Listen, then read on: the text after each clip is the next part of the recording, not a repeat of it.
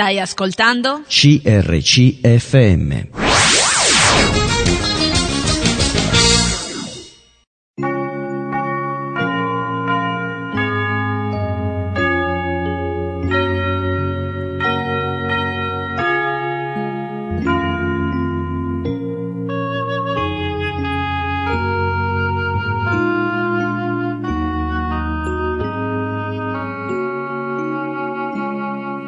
Ogni città, alla domenica, gruppi di credenti si riuniscono per lodare il Signore, condividere le proprie esperienze e ascoltare la sua parola, con espressioni diverse da luogo a luogo. Ogni domenica, alle ore 10, trasmettiamo uno di questi incontri e presentiamo la realtà evangelica che li dà vita.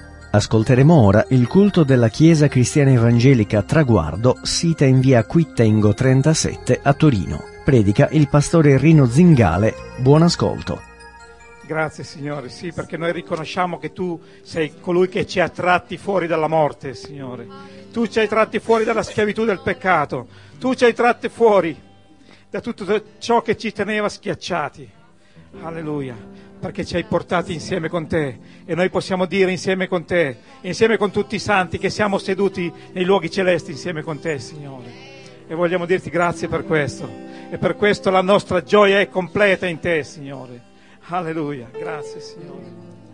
In Tessalonicesi 5:23 è scritto, e il Signore santifichi l'intero essere vostro, spirito, anima e corpo. E questo è uno dei versetti che noi abbiamo citato in, nelle precedenti due predicazioni. Questa mattina vorrei parlarvi su quello che è l'uomo come fatto e verificare dentro noi come il Signore ci salva e da che cosa ci salva. Perché è importante, noi abbiamo fatto la cena del Signore stamattina, abbiamo ricordato che Gesù ci ha salvati per mezzo del suo sacrificio sulla croce. Ora vorrei dire come il Signore ci salva. Molte persone dicono ma come possiamo essere salvati se noi continuiamo a peccare? Non vi siete mai domandato questo? Ma che sa, una, marea di volte. E volevo lasciarvi un, un esempio di come Dio ci salva e poi possiate meditarlo attentamente. Quando un uomo è, cade in mare o in un laghetto, annega, come si vuol dire, o che sta annegando o è, è già in fin di vita, ecco che qualcuno cerca di tirarlo a riva, Baywatch, sapete che andavano sempre nel mare poi lo tiravano fuori e poi facevano un'operazione. Non bastava liberarlo dall'acqua esterna, ma bisognava liberarlo anche dall'acqua dentro. Perché l'acqua di dentro è quello che lo soffocava, lo rovinava, lo distruggeva. L'acqua di fuori era quello che, in cui era immerso. Ora noi guardiamo questo, questa simbologia e vedremo come il Signore ci salva e continua a salvarci e ci salverà fino all'ultimo giorno. Perché questo piccolo esempio è nascosto tutto il segreto. Ecco, il Signore ci salva dai nostri peccati, che è il mare eh, che facilmente ci ha avviluppato, i peccati ci avviluppano così facilmente, ed è il mare, l'acqua eh, in cui siamo immersi. Siamo immersi in, questo, in quello che sono il mare di peccati. Ecco il Signore ci tira fuori e in questo modo libera il nostro spirito dalla contaminazione del peccato. Poi cerca di fare tutte quelle che sono le operazioni di scarico esterno, eh, dall'interno verso l'esterno, tutti quelli che sono i sentimenti eh, cattivi eh, e cerca di spurgarli, spinge sul, sul nostro essere in tutte le maniere, ci comprime fino a, a molte volte a farci sentire male. Quante volte vi siete sentiti male con un rimprovero da parte di Dio?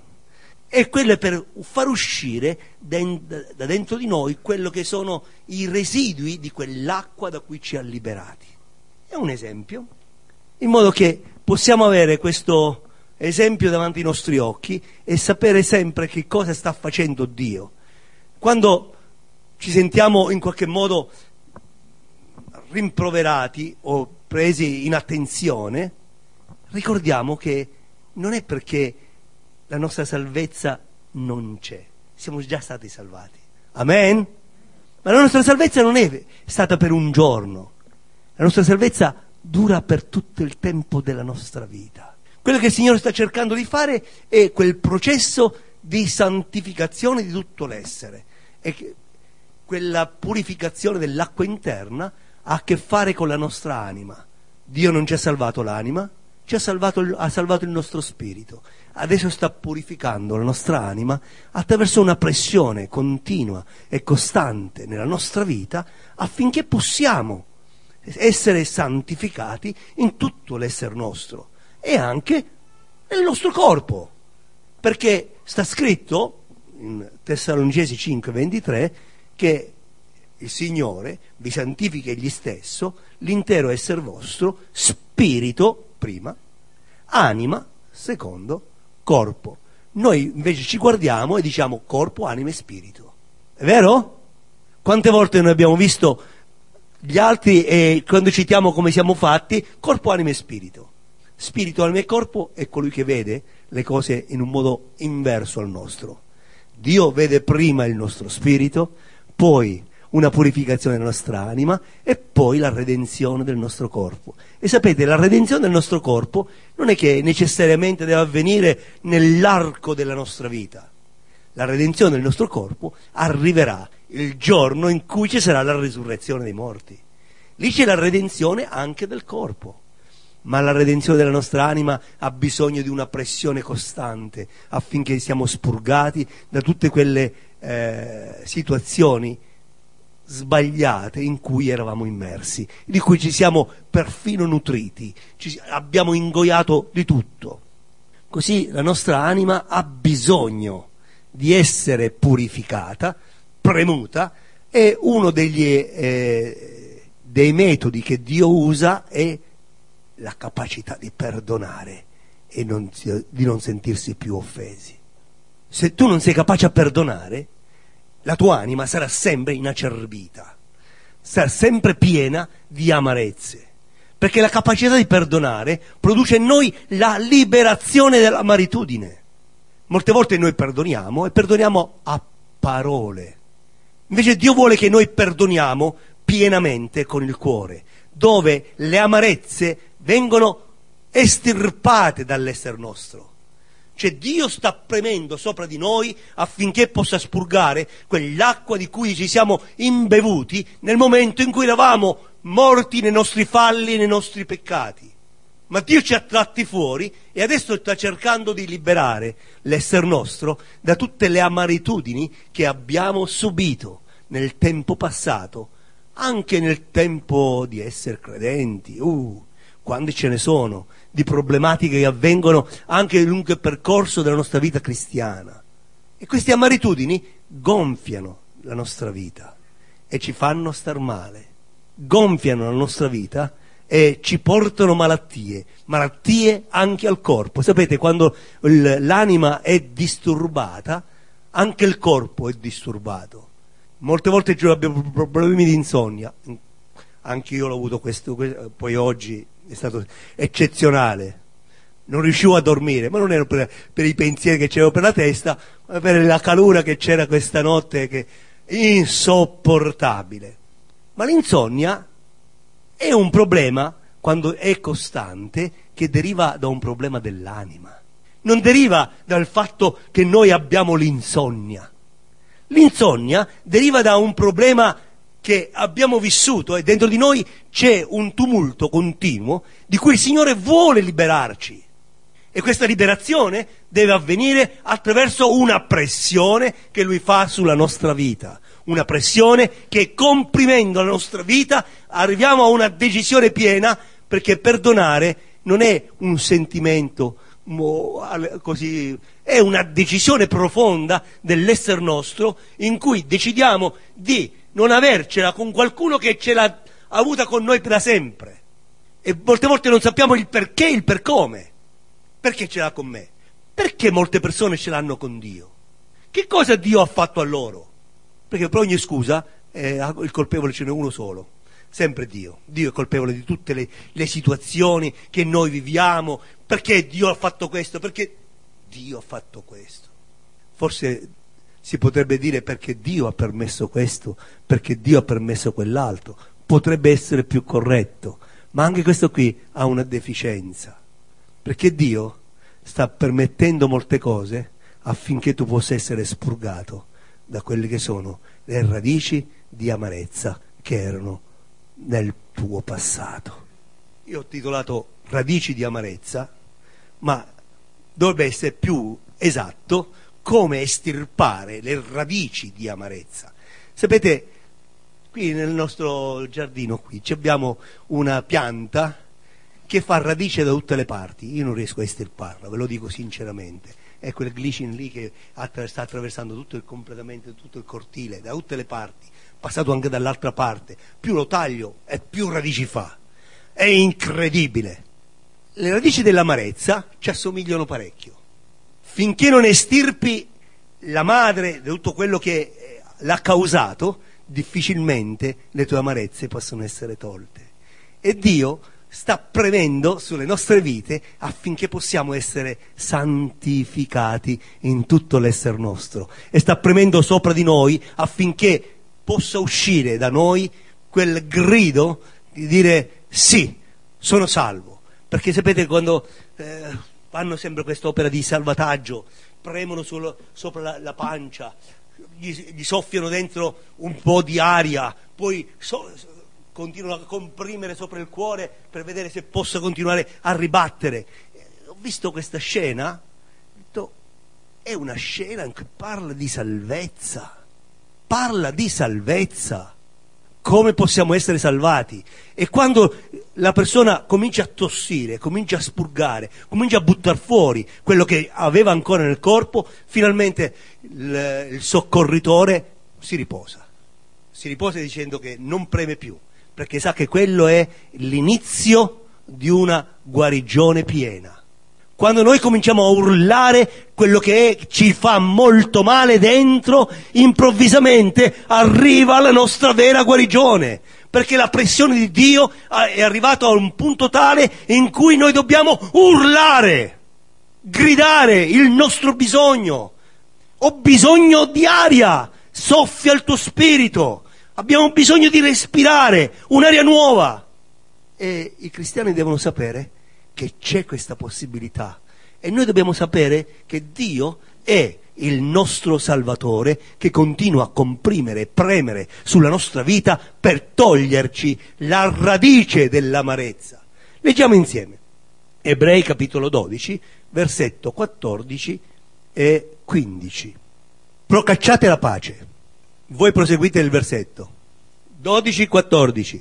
Allora, procacciate la pace. Diciamo tutti insieme. Procacciate la pace con tutti. E la santificazione senza la quale, senza la quale nessuno vedrà il Signore.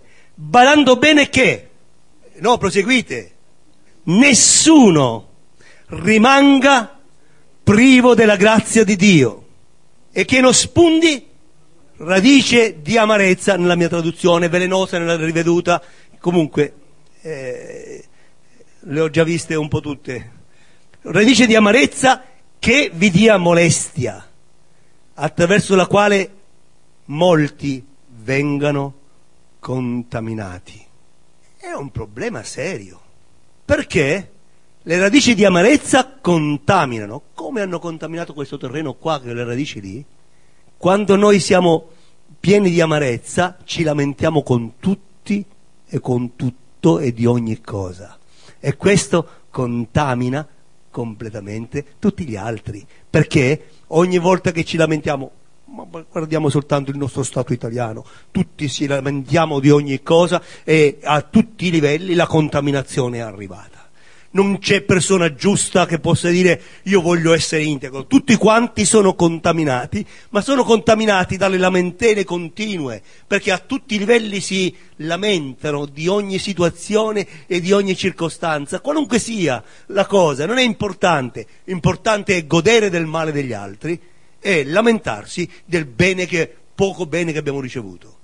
La lamentela amareggia e contamina costantemente un corpo, una società, una famiglia, anche nelle nostre famiglie, le lamentele sono quelle che contaminano continuamente le situazioni. La moglie non è contenta del marito, i figli non sono contenti dei genitori e si lamentano di ogni cosa. Qualunque cosa possa avvenire, ecco c'è una lamentela, un, un rimprovero da fare, un rimbrotto e la lamentela produce l'amarezza e poi l'amarezza contamina completamente il corpo, la famiglia, ah, e poi il corpo più largo può essere la Chiesa, può essere la società. Questa radice, eh, la scrittura la chiama radice, è perché è radicata in fondo ed è difficile da togliere. È proprio una situazione che prima o poi può spuntare, prima o poi esce fuori. Tu la, la tieni lì, tagli tutti i polloni, come faccio io, e non, non, mai, non sono mai riuscito a toglierla quella, continua a tagliare, a tagliare, a tagliare, ma niente da fare, continua, dopo arriva la sua stagione, boom, esplode, esce fuori. E questo uscire fuori è qualcosa che Dio non vuole che avvenga nella nostra vita. Perché noi dobbiamo farlo uscire fuori e sradicare ogni tipo di amarezza dalla nostra vita. Allora la nostra vita sarà una vita piena e vittoriosa. Sapete perché i cristiani vivono una vita poco vittoriosa? Perché in fondo al cuore c'è una radice di amarezza e l'amarezza contamina tutto ciò che è dolce. Provate a mettere qualcosa di amaro nel dolce, improvvisamente l'amaro vince sul dolce. Io quando prendo quel, il caffè devo abbondare se voglio vincere l'amarezza del, del caffè, perché è sempre un po' amarognolo, comunque sia ma se abbondi, abbondi, abbondi, allora può darsi che quello svanisce il, il gusto di quello che c'era precedentemente. L'amarezza è come una radice che è profondamente nel nostro cuore. Come realizzare questa estirpazione? Allora ricominciamo da capo il versetto. Procacciate la pace con, con tutti, escluso nessuno. Proca- procacciate provate a vedere in originale impegnati a cercare, cacciare la pace, dice cercare impazientemente, sinceramente sforzarsi di acquisire una condizione. E l'espressione ebra- eh, greca di, questo, eh, di questa parola, oppure figurativamente di qualcuno che corre velocemente per raggiungere un traguardo. Sembrano due cose diverse, ma hanno la medesima cosa, cioè procacciare, muoversi affinché non possiamo più avere persone che ce l'abbiano con noi. Questo vorrebbe dire. Procacciate la pace con tutti. La parola tutti nell'originale vuol dire ciascuno, il tutto e ognuno. Dico sì, là è tutti al plurale, nell'originale veniva messo soltanto al singolare, ma non cambia se non che che ognuno di noi ha una responsabilità individuale, ciascuno deve fare questo e farlo con tutti, con ciascuno, uno a uno, per procacciare questa pace. E voi vedrete che le amarezze ne verranno già di meno, perché avete già messo un diserbo nel vostro cuore per non avere amarezze verso nessuno.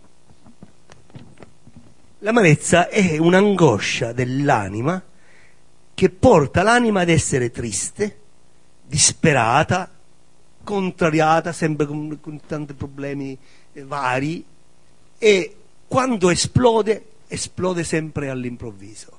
Perché noi per il bon ton siamo capaci di trattenere tutte le amarezze dentro il nostro cuore e continuiamo ad essere bravi, benigni verso tutti, facendo mettendo una maschera, come diceva eh, Mario un, una sera, una di queste sere, una maschera e portiamo questa maschera in tutte le maniere finché, finché non esplode, all'improvviso, quando la misura si colma, che riempiamo il nostro cuore di amarezze, amarezze, amarezze, amarezze, improvvisamente queste amarezze non riusciamo più a trattenerle sotto la maschera e sono un'esplosione atomica in cui tutti quanti possono essere contaminati. perché si esplode improvvisamente e la contaminazione è per tutti, è una bomba atomica che contamina tutto il territorio che c'è intorno.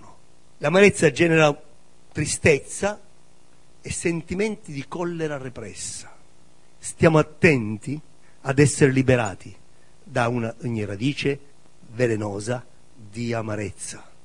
Cerchiamo di guardare attorno a noi ed essere portatori di quella pace che il Signore ci chiede. Perché senza questa pace e senza la santificazione nessuno di noi vedrà il Signore. Cioè la nostra salvezza non è completa. Non abbiamo fatto sì che ciò che c'era dentro è uscito fuori. Ricordate sempre l'esempio, eh? perché è importante quell'esempio lì. L'uomo annegato, tirato fuori, salvato dal liquido esterno, esso deve essere salvato dal liquido interno.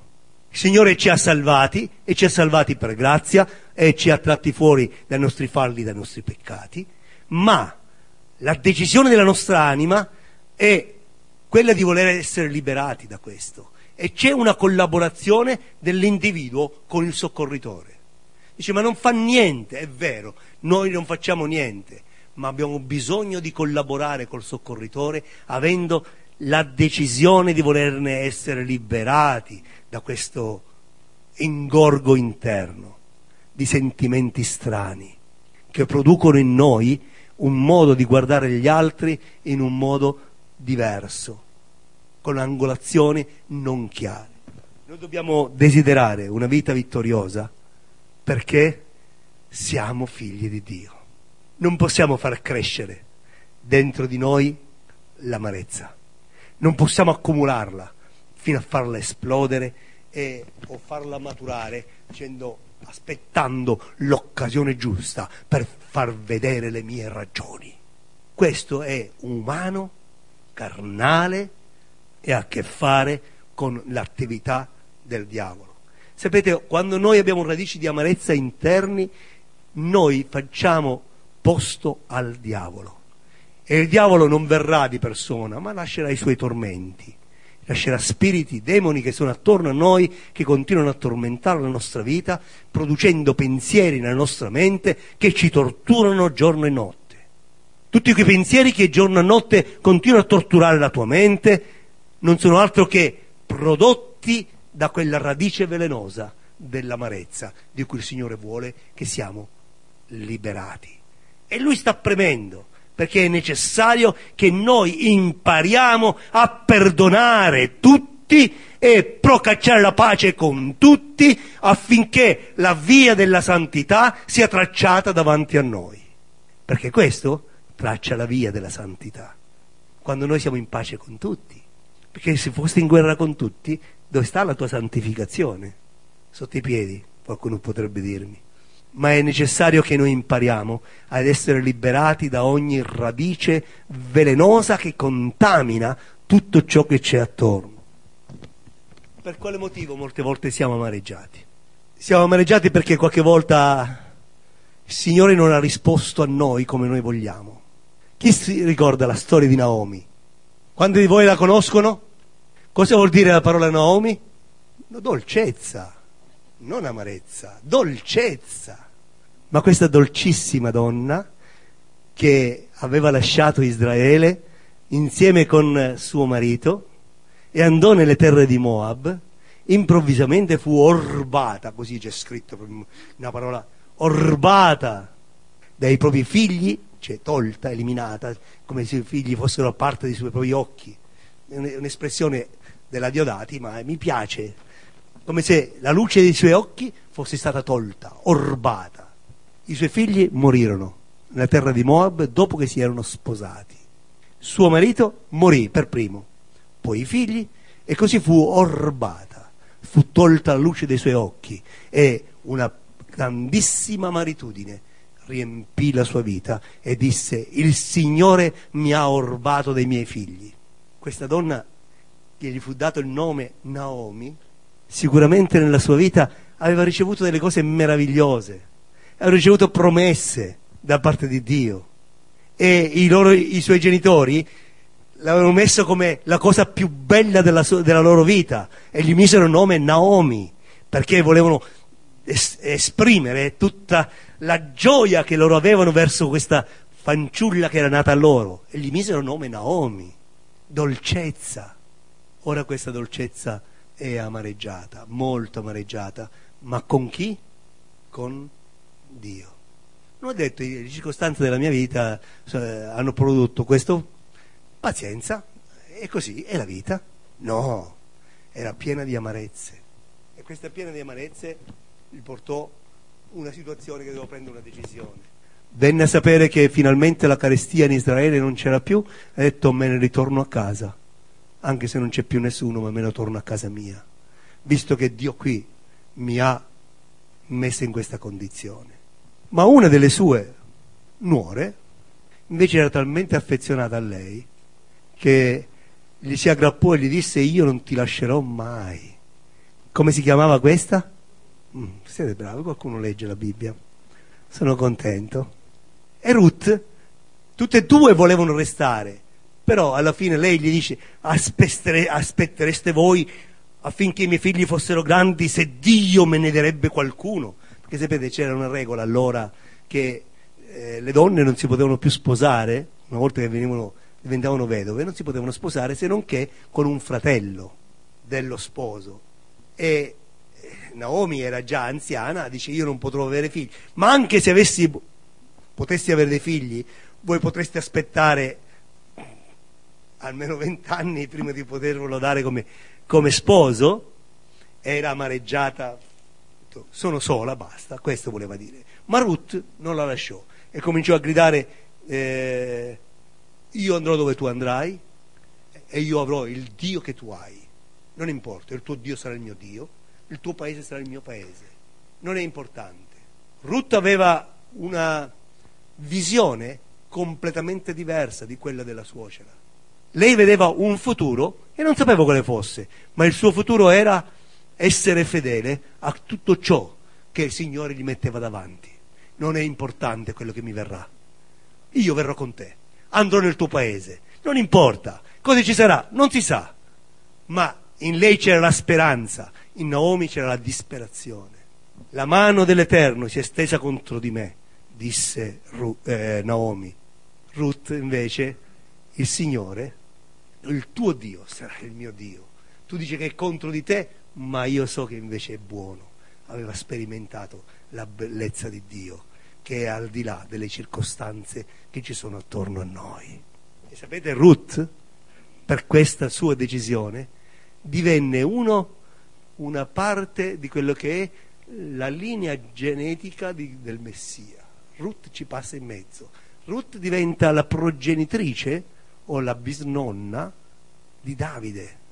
Dio aveva qualcosa di molto più grande che va al di là del tempo e che noi non riusciamo a guardare come si deve. E noi ci riempiamo di amarezze e non riusciamo a vedere invece la grandezza e la bellezza dell'opera di Dio nella nostra vita. Noi ci, ci vengono chiusi gli occhi e l'amarezza ci avvelena la vita. Mentre si può vivere la vita serenamente, accettando le cose che l'Eterno ci dà, ce la avveleniamo mettendo e puntando il dito, Dio mi ha messo la mano contro.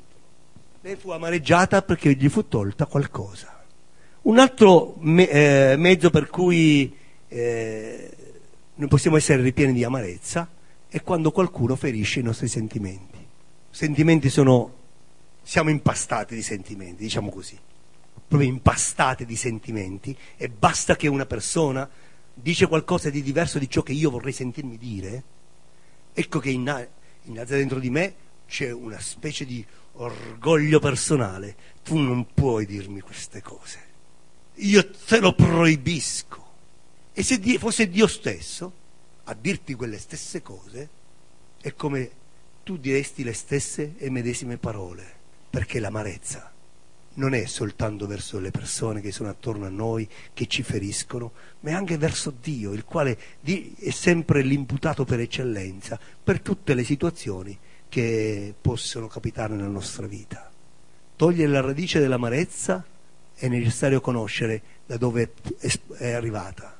che cosa è stato seminato, perché bisogna far scoppiare, dico scoppiare, non è una parola scelta apposta, perché a Terracina dai miei loro usano un diserbante che fa scoppiare il seme distruggendo la sua capacità germinativa.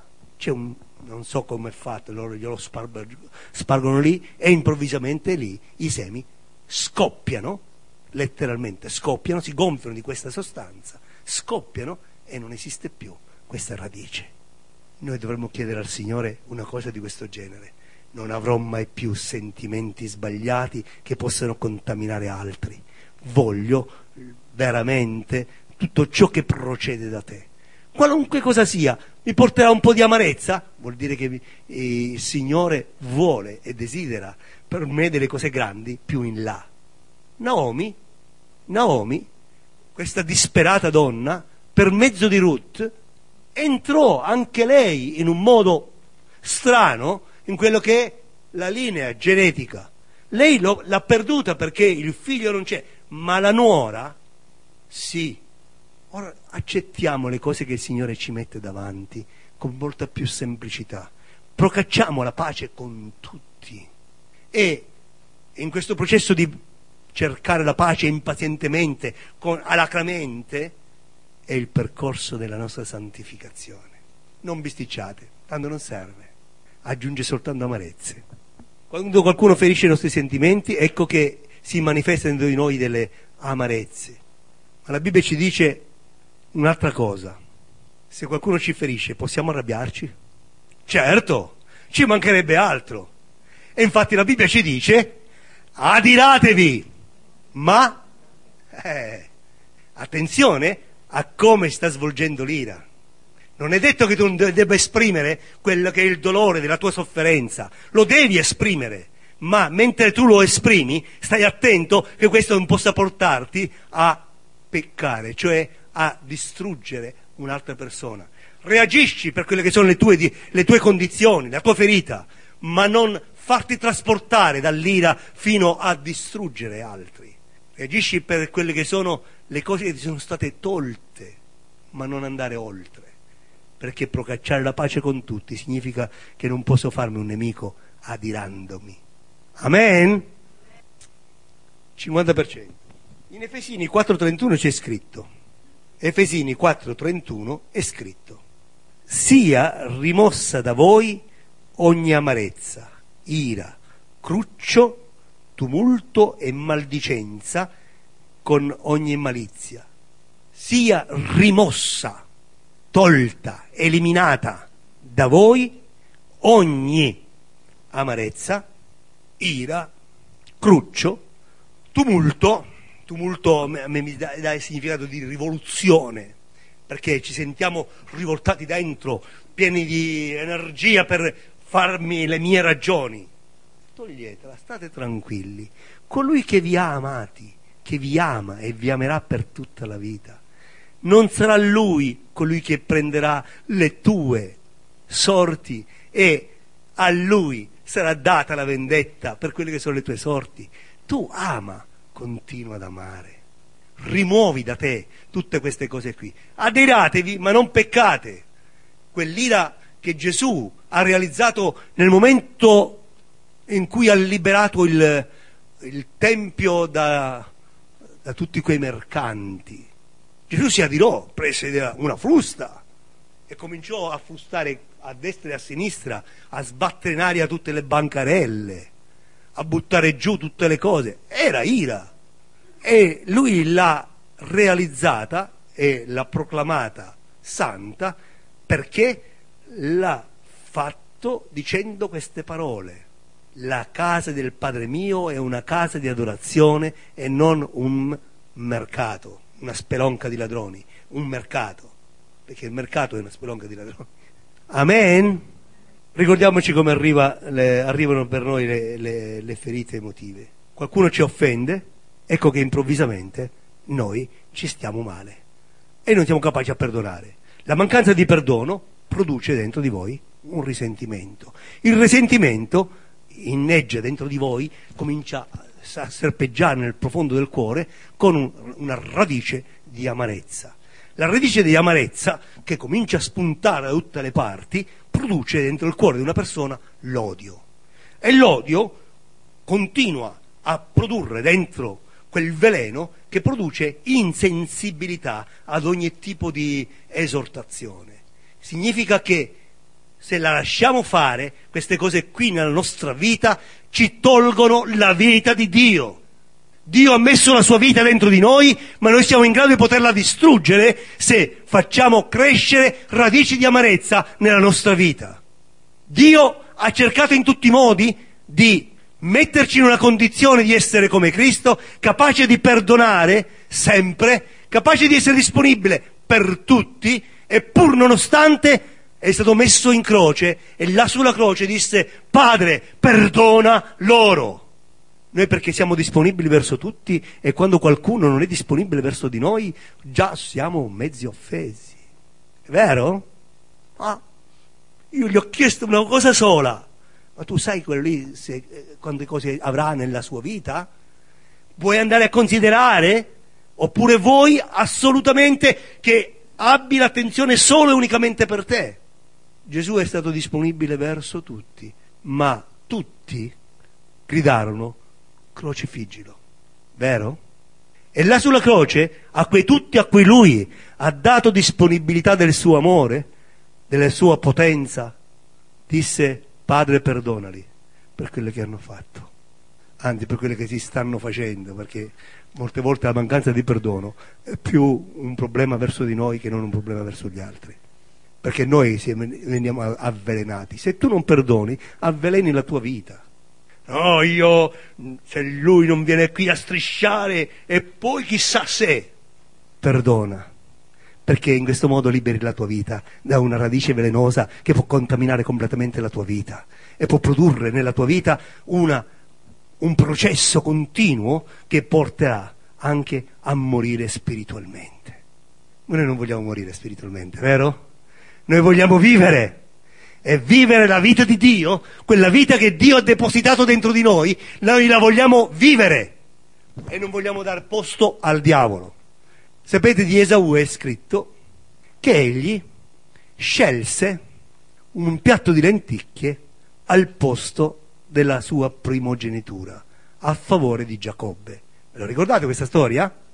Ma l'autore degli ebrei, nel commentare questa vicenda, dice che egli soddisfò quelle che erano le sue brame e fu profano poiché non considerò la grandezza di quello che era la propria genitura e dopo non ricevette la benedizione e anche se la chiedeva con lacrime non poté ricevere nessun tipo di benedizione perché non fu trovato luogo al pentimento.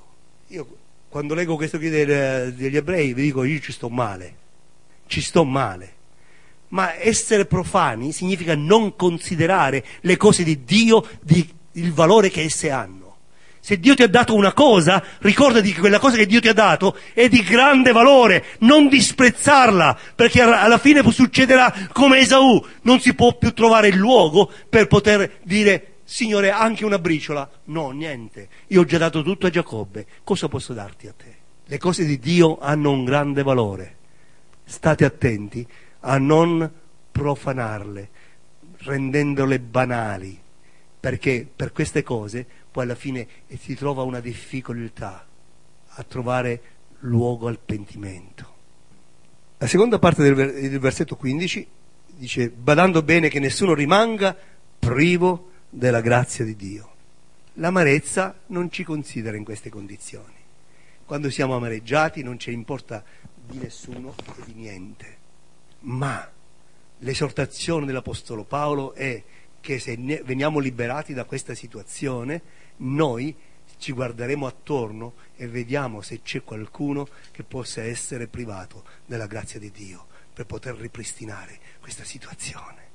Guardatevi attorno non siate egoisti per guardare, ah, a me non mi interessa di questo, che si arrangi lui, perché è necessario che noi possiamo sentire l'amore per gli altri che ci spinge oltre, oltre. E ricordatevi che l'amarezza causa numerose malattie fisiche, io ne ho, ne ho trovati qualcuno, artrite, ulcera, io sono stato ulcerato, cancro, insonnia, emicrania, mal di schiena e cose simili, sono problemi, come si possono determinare, psicosomatici, che sono dolori psicosomatici che poi producono nel corpo una realtà.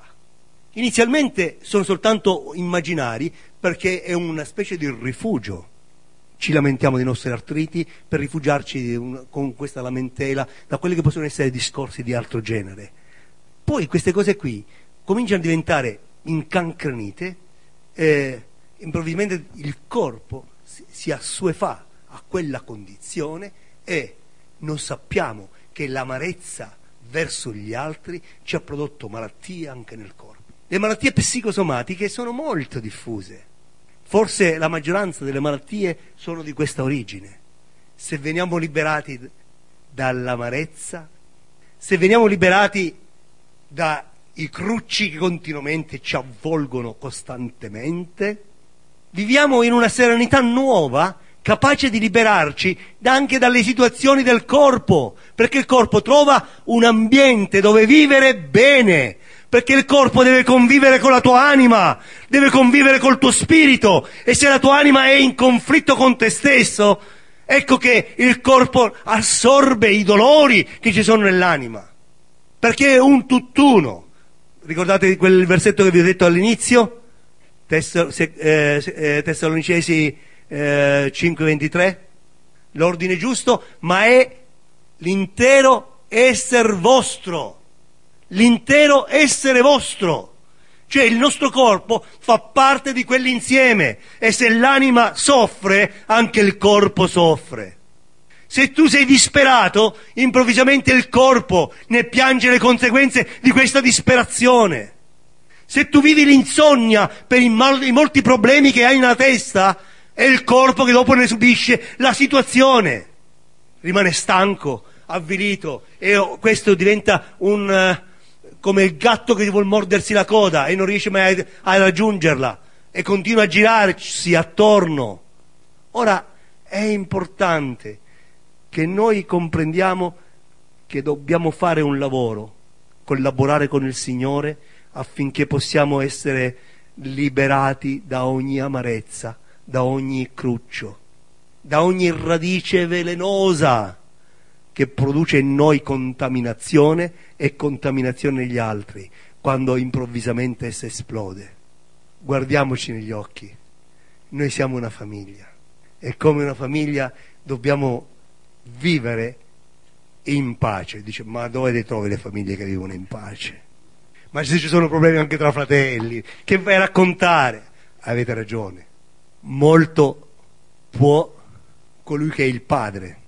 Noi siamo una famiglia, ma abbiamo un Padre celeste che tutto può. Nelle famiglie normali è vero che il padre non può tanto. Una volta che i figli diventano adulti fanno quello che vogliono e tu non puoi, anche se tu cerchi di fare coercizione, cerchi di aggiustare la cosa, non puoi più andare oltre una certa misura ma noi abbiamo un Padre celeste che vuole essere Padre per noi per l'eternità. Un Padre celeste che vuole accomunarci per essere una, veramente una famiglia, la sua famiglia, il suo popolo, di cui lui vuole essere Padre.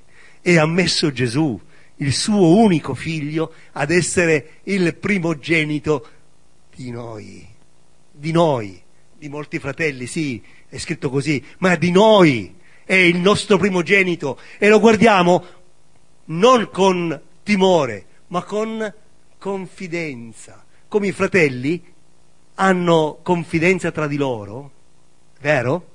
Quando vivono insieme nella famiglia hanno confidenza, primogenito un primogenito, però il primogenito si ha in qualche modo un sguardo perché lui può parlare con papà, vero? E Gesù è così, lui può parlare con papà e dire io intercedo per loro notte e giorno. Io sono pronto a nominare ognuno di questi nomi davanti a te, Padre, affinché si ricevano quello che hanno di bisogno. Questo è Gesù. E Dio Padre ha visto le cose in questa maniera e noi siamo una famiglia. Togliamo la, le radici velenose dentro il nostro cuore. Se ci sono, facciamole scoppiare, facendo quell'operazione di diserbante attraverso la cura del perdono a tutti e di abbracciarci tutti, anche se abbiamo avuto delle offese. Non vivete con l'amarezza dell'offesa. Anche se avete ricevuto una ferita profonda, non vivete con questa ferita, fatela rimarginare attraverso quello che è la cura del perdono, vero perdono. Cerchiamo in questa, in questa via, in questo cammino, quello che è la nostra santificazione. Ora, per santificazione, vi hanno già parlato tanto, che anch'io a volte mi sembra di essere sconveniente nel parlarvi, ma ho provato a dare mentre facevo questa ricerca sulle parole eh, dal greco, nel vocabolario ho trovato questo intorno alla santificazione. Santificazione è l'effetto della consacrazione. Consacratevi a Dio e avrete un cammino sicuro per raggiungere la meta, il traguardo. Perché la consacrazione, se noi ci consacriamo, l'effetto di questa consacrazione a Dio, questo impegno con Dio, consacrati significa messi a parte per Lui, l'effetto è la santificazione. Questa santificazione ci porterà a poter vedere Dio, il nostro Padre Celeste. Questo è quello che è importante. Mentre la grazia di Dio, guardate questo vocabolario greco è una cosa fenomenale, eh, per, per niente. La grazia significa tutto ciò che dà gioia, tutto ciò che dà piacere, tutto ciò che è delizia, tutto ciò che è dolcezza, fascino e bellezza, questa è la grazia, la grazia di Dio. Vi invito a, a fare un, uno studio su questo. Adesso gli strumenti ci sono, una volta non c'erano, c'era questa possibilità, gli strumenti adesso ci sono, si possono realizzare delle cose stupende. Leggete la parola di Dio e approfondite alcuni particolari e si apriranno scenari stupendi e straordinari. Ma questa mattina il Signore desidera una sola cosa, che noi vogliamo lavorare insieme con Lui per estirpare ogni radice di amarezza velenosa. Volete essere nelle mani di Dio che vi faccia la respirazione bocca a bocca dalla vostra salvezza? Ricordatevi che una respirazione bocca a bocca procede anche delle pressioni molto forti sul plesso solare, dove schiacciano fortemente fino a renderci quasi soffocanti. E Dio vuole fare questa mattina un'operazione di salvezza più profonda nella nostra vita. Questa mattina Dio è qui presente e con queste parole che voi avete ascoltato un po' sconnesse, connesse, non è importante, ma sono parole che procedono direttamente dal cuore di Dio, ve lo dico sinceramente. Lo strumento non è granché, ma Dio usa tutti gli strumenti ed è importante che questa mattina ci facciamo fare questa operazione da Dio, bocca a bocca, pressione, e noi gridare sì, perdono, perdono, perdono, perdono perché il perdono mi produce il bene. Il perdono dato agli altri produce il bene a me, non agli altri. Ma l'altro dice non vuole ricevere il mio perdono. Non è importante, quello è un problema suo. Io l'ho dato e sono libero. Io l'ho dato e non mi sento più legato da quello che può essere la sua reazione. La sua reazione rimane solo per lui. Io voglio essere libero. Ti chiedo perdono, perdono, profondamente perdono. E sono libero da quella situazione di amarezza, di offesa, di ferita, di contrasto dentro di me, dove la mia libertà è legata a questa sofferenza. Dio desidera liberarci dalle nostre amarezze e sta facendo pressione sul nostro, sul nostro cuore affinché ricominci a palpitare con l'amore. Non deve palpitare con l'odio, ma palpitare con l'amore. L'amore di Dio che Egli ha sparso nei nostri cuori. Avete ascoltato il culto della Chiesa Cristiana Evangelica Traguardo, sita in via Quittengo numero 37 a Torino. La Chiesa si riunisce per il culto la domenica alle ore 10. Per maggiori informazioni potete telefonare al 011 85 73 17. Ripeto 011 85 73 17. Oppure potete andare sul sito www.chiesatraguardo.org.